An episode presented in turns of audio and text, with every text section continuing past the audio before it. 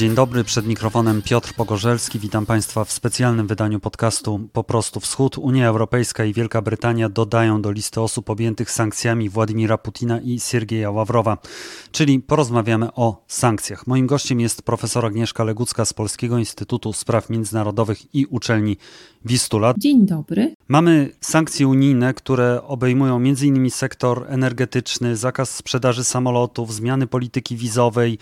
Wydaje się, że jest dużo tych kroków, ale z drugiej strony prezydent Wołodymyr Zełański mówi, że ciągle to jest za mało, że on się czuje samotnym w tej walce właśnie z Rosją. Co Twoim zdaniem tutaj, jakie kroki by były jeszcze potrzebne, żeby te sankcje rzeczywiście zadziałały? Bo rozumiem, że to, to co teraz to nie jest jeszcze na tyle bolesne, żeby Rosja zaprzestała swoich działań. Tak, dotychczas praktyka pokazuje, że to, żeby Rosja zauważyła sankcje, to muszą być one bolesne na samym początku, bo Rosja nauczyła się funkcjonować w reżimie sankcyjnym, obchodzić dotychczasowe sankcje zarówno władze rosyjskie, gospodarka rosyjska, jak i oligarchowie nauczyli się e, nie tylko obchodzić, ale dostosowywać się do sankcji. Więc e, tak jak też mm, pokazuje praktyka, rakiety są szybsze niż sankcje. Rzeczywiście dotychczas te, te, te mm, sankcje i obostrzenia, które są teraz wprowadzone na sektor bankowy, w tym mniejszym stopniu jednak sektor energetyczny, bo to, co mogłoby uderzyć takim instrumentem zdecydowanym, czego się jednak nie wzięto pod uwagę, czyli ten system e, SWIFT, tego właśnie e, bankowego, międzybankowego systemu, który byłby takim orężem z jednej strony obosiecznym, mieczem obosiecznym, on cały czas wisi nad głową e, rosyjską, takiego systemu putinowskiego i chyba rzeczywiście to cały czas będzie, będzie takim też wyrzutem sumienia na e, Niemczech, Węgrzech i Cyprze. Włochy teraz się wahają i są takie sygnały polityczne, że jednak mm, są skłonne również uruchomić ten ten system obostrzeń mm, związanych z, ze SWIFT-em, ale to praktyka pokazuje, że na samym początku, kiedy, ta, kiedy co partner, jakieś państwo działa wbrew regułom, trzeba na początku udzielić bardzo mocnej odpowiedzi. Dopiero później można te sankcje, obostrzenia łagodzić. W innej sytuacji, to pokazał też 2014 rok, w innej sytuacji e, ten rywal państwo się dostosowuje i Rosja to bardzo skrupulatnie wykorzystywała w ostatnich latach, obchodząc, dostosowując się, e, jakby potrafiąc się e, w tej sytuacji odnaleźć i śmiejąc się nam w twarz tak naprawdę do tego.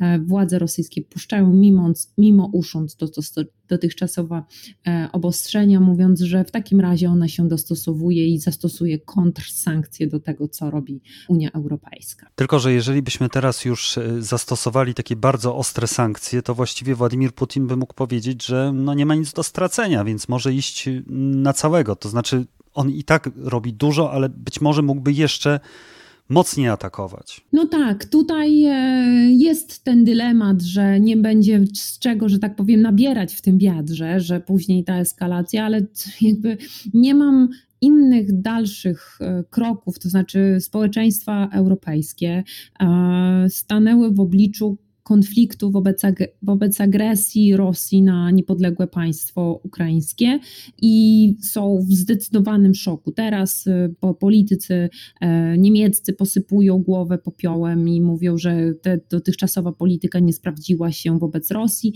więc to jest najlepszy moment, który można wykorzystać do tego, żeby wprowadzać e, tak sankcje te, które są e, tak bolesne dla również państw europejskich i one mają ponosimy, by, byśmy ponosili koszty tych e, działań, e, zarówno w Polsce, jak i w państwach europejskich, ale to są koszty, które musimy wpisać e, do, że tak powiem, katalogu naszych działań. Natomiast trzeba zdawać sobie sprawę, że na szali jest bezpieczeństwo nie tylko Ukraińców, ale także nasze bezpieczeństwo, dlatego że Władimir Putin właśnie zmie chce zmienić architekturę bezpieczeństwa całej Europy, a być może także świata. To nie tylko chodzi o kwestię e, bezpieczeństwa ukraińskiego. Tutaj e, chyba nie ma co do tego wątpliwości. To, co na pewno Władimir Putin usłyszał, to nie tylko, że sankcje będą nałożone na niego bezpośrednio, jego, e, jego osoby czy, czy Siergieja Ławrowa, ale usłyszał, że zostanie pogrzebany Nord Stream 2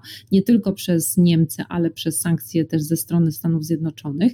To jest coś, co zdecydowanie władze rosyjskie usłyszały, nawet nie te obostrzenia dotyczące oligarchów. Ja pamiętam 2014 rok, kiedy e, tak zwana złota e, wiza, którą e, rezydenci musieli, mogli, żeby uzyskać złotą wizę, żeby dostać się do, na terytorium Wielkiej Brytanii jako rezydenci, no to po agresji Rosji na Ukrainę, no to cena tej złotej wizy wzrosła z jednego miliona funtów na dwa miliony funtów. No to to były te koszty, które właśnie ponosiła Wielka Brytania, podnosiła dla tych rezydentów, którzy chcieli dostać się na Wielkiej Brytanii. I teraz te buńczuczne zapowiedzi o tym, że będą odbierane majątki oligarchów rosyjskich, naprawdę no, w moim przekonaniu, jak badałam to, w jaki sposób Rosjanie panoszą się w City, jak panoszą się, jeżeli chodzi o kwestie nieruchomości i też e, e, tego, jak wykorzystują system praworządności w Wielkiej Brytanii, jak też wykorzystują raje podatkowe w, poza Wielką Brytanią, na Wyspach Owczych, jak umieszczają swoje pieniądze, no nie tylko w City, ale też poza poza Wielką Brytanią, no to widać było wyraźnie, że bardzo skrupulatnie korzystają z tych systemów i z tego, co posiada Zachód, natomiast w, no my jesteśmy w, jakiś sposób bezsilni wobec tego mm, brutalnego i takiego bandyckiego systemu, który, który Rosja posiada i jak sobie radzi z tym z nami. I Londyn kiedyś był nazywany Londongrad właśnie ze względu na tę ogromną liczbę oligarchów. Albo Moskwa nad Tamizą. Tak, Moskwa nad Tamizą, ale jeszcze na marginesie pytanie o Nord Stream 2, bo ja z kolei kolei się spotkałem z taką teorią, i to od y, jednego z rosyjskich liberalnych komentatorów, że tak naprawdę to ten Nord Stream 2 już nie ma takiego znaczenia, ponieważ jeżeli się ktoś wzbogaca, to się wzbogaca na procesie budowania. To tam idą pieniądze budżetowe, tam one są defraudowane. Teraz powiedzmy gaz będzie sprzedawany, ale to już jest jakby w dalszej kolejności i to wcale nie będą tak duże straty dla oligarchów. Albo jeżeli e, Rosji uda się zrealizować e, ten cel na Ukrainie, czyli zastąpić, tak jak to oni określają, reżim e, faszystowski w Kijowie swoim marionetkowym, tym putinowskim właśnie w Kijowie takim jakimś marionetkowym, no to ten wykorzystają mają system infrastruktury, więc tej przesyłowej przez Ukrainę, w związku z czym 2 rzeczywiście mogą pogrzebać na dnie Morza Bałtyckiego. Czy my możemy powiedzieć, że w wyniku tych sankcji może pojawić się jakaś opozycja w otoczeniu Władimira Putina? Dlatego, że już na, po tym posiedzeniu Rady Bezpieczeństwa pojawiły się takie przecieki, informacje w rosyjskiej prasie też, że byli jednak ludzie, którzy się sprzeciwiali tego rodzaju działaniom, y, wiedzieli jaka jest cena tych sankcji. Zresztą wśród nich był wymieniany między innymi właśnie Sergiej Ławrow, y, czy ta liczba tych ludzi może się zwiększyć? Czy oni mogą zrozumieć, że cena popierania Putina jest zbyt wysoka? Na pewno będą takie głosy wewnątrz elita, w szczególności jeżeli operacja wojsk, specjalna operacja wojskowa na Ukrainie będzie przynosiła straty wojskowe, polityczne, moralne i e, finansowe, dlatego że to, co się miało udać albo miało się udać w ciągu kilku godzin, wcale tak nie wygląda świetnie jak to e, miało się mm, miało się odbyć na Ukrainie. E, ta operacja e, ugrzęźnie w, w Ukrainie i będą ponosić koszty. To, że sankcje zostały wprowadzone i one rzeczywiście w skali, swojej skali, na, jak na miarę Unii Europejskiej i Stanów Zjednoczonych rzeczywiście mają znaczenie i, i, są bezprecedensowe. To też trzeba przyznać, że pomimo tego, że nie zostało wprowadzone SWIFT, to one mają skalę bezprecedensową i co też ważne, one były przygotowywane wcześniej niż e, zwykle, to znaczy one były już przygotowywane m, zanim została e, uruchomiona właśnie agresja na Ukrainę, bo dotychczas to odbywało się w ten sposób, że były były reaktywne, to znaczy byśmy mieli do czynienia dopiero z ustalaniem tego, co zrobić na wypadek, och, wydarzyła się e, agresja i ustalamy przez pół roku, co zrobić. Natomiast widać było wyraźnie, że Unia Europejska, Komisja Europejska wiedziała bardzo dobrze, że e, Rosja szykuje się do działań militarnych na Ukrainie. Jeszcze nie było wiadomo w jakiej skali, natomiast to, to, że coś się wydarzy, było wiadomo w Unii Europejskiej wcześniej. Więc mamy, mamy zmianę, zmianę w ogóle mentalnościową, zmianę paradygmatu podejścia do, do Federacji Rosyjskiej. A to, że teraz mówimy o pogrzebaniu w ogóle Nord Stream 2, to my to przechodzimy trochę do porządku dziennego, ale to jest w ogóle paradygmat, który dotychczas miało jakby.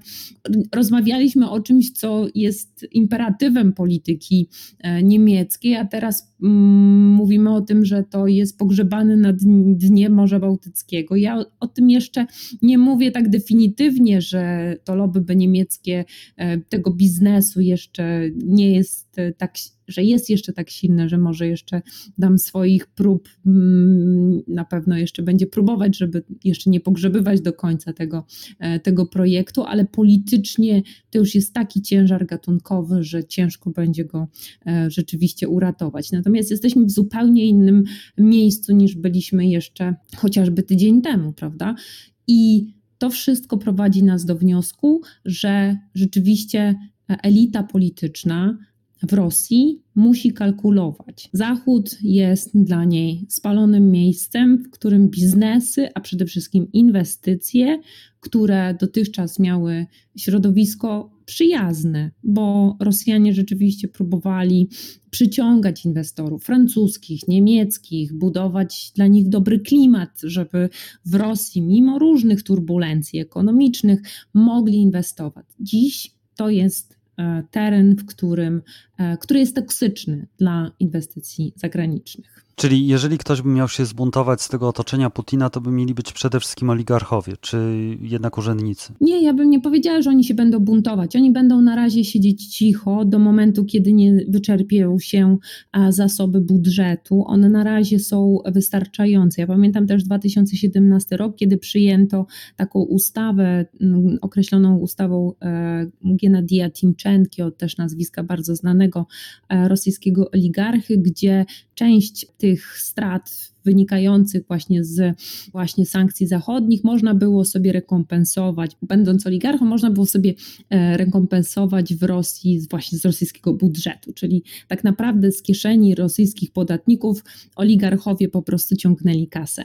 To e, zapewne rosyjski prezydent na tym specjalnym spotkaniu z oligarchami im obiecał, że nie martwcie się, e, nie będziecie stratni, jeżeli przyjdzie moment kryzysowy ale w zamian oligarchowie też pełnią funkcje państwowe, bo kiedy przychodził rok, nie wiem, 2008-2009, kiedy były turbulencje ekonomiczne, to oligarchowie w zakładach swoich e, prywatnych, publicznych musieli na przykład utrzymywać załogi, e, żeby nie zwalniać mm, swoich pracowników, do tego, żeby nie wychodzili pracownicy na ulicę, nie, nie demonstrowali, w związku z czym też w Rosji utrzymuje się dość niskie e, bezrobocie i nie ma takich właśnie niepokojów społecznych na ulicach, jak to miało miejsce na przykład na Zachodzie.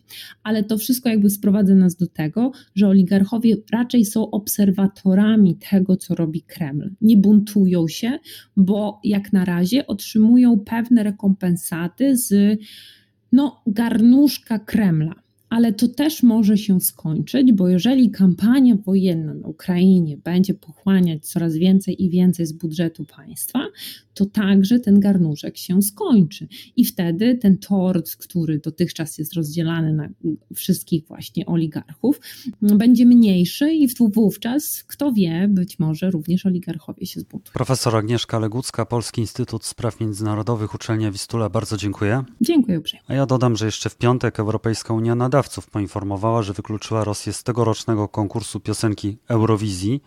I to też może być dość mocne uderzenie, ponieważ ten konkurs jest akurat bardzo popularny w państwach byłego Związku Radzieckiego i właściwie można przewidzieć chyba, kto zostanie zwycięzcą w tym roku. A to było specjalne wydanie podcastu Po prostu Wschód. Do usłyszenia, żegna się z Państwem Piotr Pogorzelski.